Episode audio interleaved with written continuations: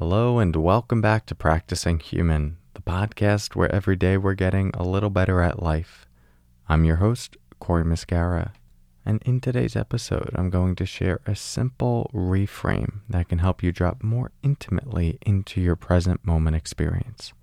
More to come on that in a moment. First, let's settle in together with the sound of the bells.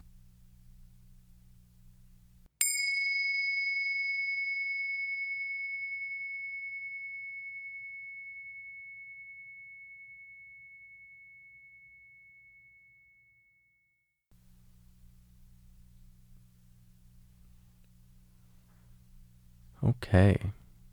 So today will be a nice, short, punchy episode. I want to give you a, a, simple strategy that you can use to really help drop more intimately into your experience when you're feeling something that might typically feel unusual or something that you wouldn't want to feel. And so, often in these moments where we feel something out of the blue, like a, a flash of sadness, anger, grief, pain, discomfort, uncertainty, confusion. It's a normal human experience to uh, evaluate it through the lens of like, why is this here? Is does this make sense? Is this okay? Am I safe to be having this experience? In other words, this is your brain essentially trying to make sense of why this is coming up and that it doesn't mean anything that could potentially be threatening to you. And so, to a certain extent, this ability to assess what we're experiencing through the lens of why am I experiencing this is a good thing, but it primarily pertains to those bigger experiences that are quite unusual and actually do represent something more being off. Usually, a flash of sadness, anger, or confusion, it's just part of the human experience and so when we're constantly evaluating those experiences through the lens of why am I experiencing this? Well, it can add another layer of judgment, not just the mind that's critically thinking about it, like what does this mean? But maybe you could even hear it in the tone. Why am I feeling this way? There's judgment in that tone of voice and that attitude. And it creates a bit of an oppositional relationship between the parts within us. In this case, it's the part that is aware and then the part that is having a certain feeling. And if you've been following along in the Practicing Human podcast, you know a big thing that uh, we emphasize here is creating this collaborative relationship with your humanness an invitation to experience your wholeness through the many dimensions that can express themselves in any given moment. So we can create a lot of excess tension when we get caught in the why am I feeling this? And so the simple reframe in those moments is to go from why am I feeling this to what is it like to feel this? Why am I feeling this to what is it like to feel this? See if you can notice a, a difference in just hearing that. What is it like to feel this? And so that shifts us from uh, what I would call a horizontal orientation to our experience into a vertical orientation. Horizontal is more linear, chronological, in time and space. Why am I feeling this? We're evaluating this momentary experience in relationship to past experiences that we've had and we want, or future experiences that we think we should be having. And so there's this horizontal timeline kind of uh, consideration of the experience. But a vertical relationship, instead of trying to take us out of the experience or connect us or compare it to something previously, a vertical orientation takes us deeper into what is here, deeper into presence. And that's what happens when we shift from why am I experiencing this? to what is it like to experience this? We're getting closer to the experience as it's here. We're welcoming it with curiosity. We're not judging it, evaluating it, suggesting that it should be something other than it is. And because of that, we give ourselves the space to actually feel the experience rather than going, oh, that shouldn't be there. And then we only partially experience it but most of the energy is spent trying to feel something else. And so what happens? The experience doesn't get fully felt, processed, released, integrated, whatever, and just sort of lingers in the background. And we're a, a culture of human beings with a lot of lingering emotional experiences that didn't get fully uh, uh, felt and then fully processed and then let go so that we can move into the next moment with a more clean, open slate.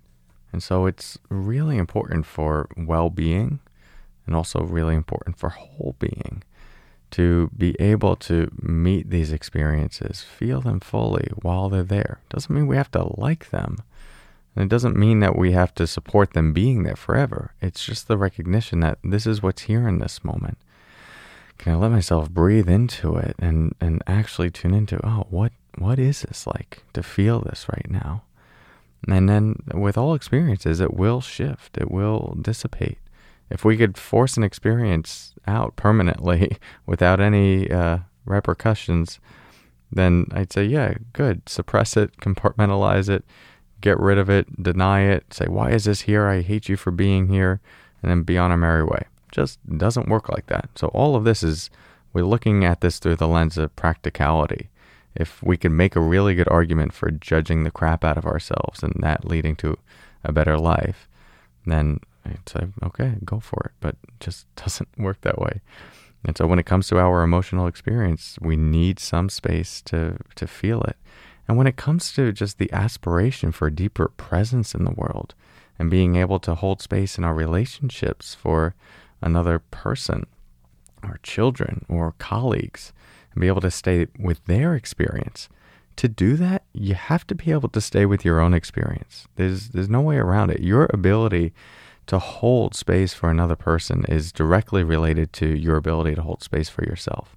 In the same way that a therapist and coach, they're only going to be able to go as deep with another person and hold their experience in in a curious container as they've been able to go within themselves. Otherwise, there'll, there'll be some subconscious block that goes, ooh, I don't like that territory.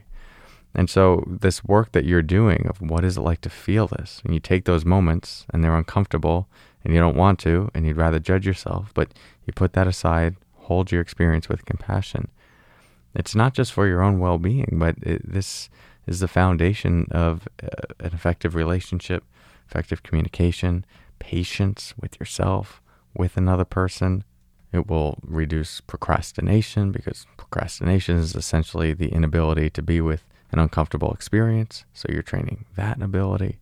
And so there's a, a host of benefits that come from this. But the main takeaway for this, the only thing you really need to remember, is that when you find yourself caught in the why am I experiencing this, see if you can shift that to what is it like to experience this. It's another simple tool you can put in your toolkit. Thank you for your practice. I'll talk to you soon. And until next time, take care.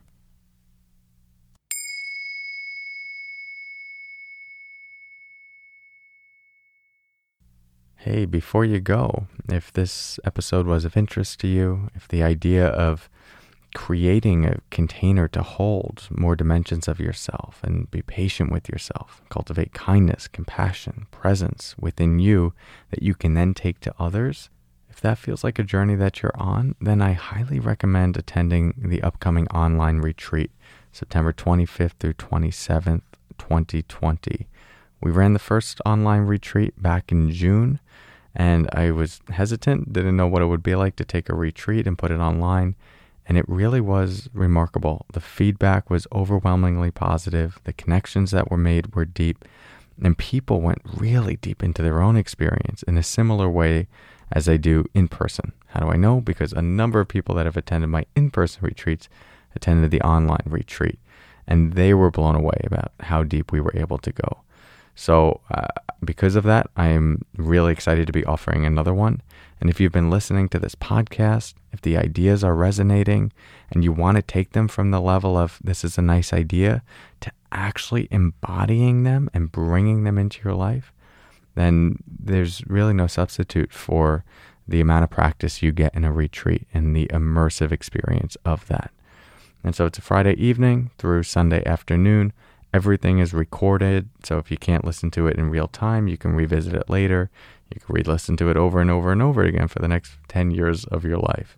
And it would just be great to see you there as a, as a podcast listener, to put a face to a listen, um, and, and for us to go deep. I, I really love retreat experiences because they allow us to go deep. So if you're interested, you could check it all out at corymuscara.com forward slash retreat. corymuscara.com forward slash retreat. All the details will be there and the registration information. Really hope you can join. So thanks again for your practice. I'll talk to you soon. Until then, take care.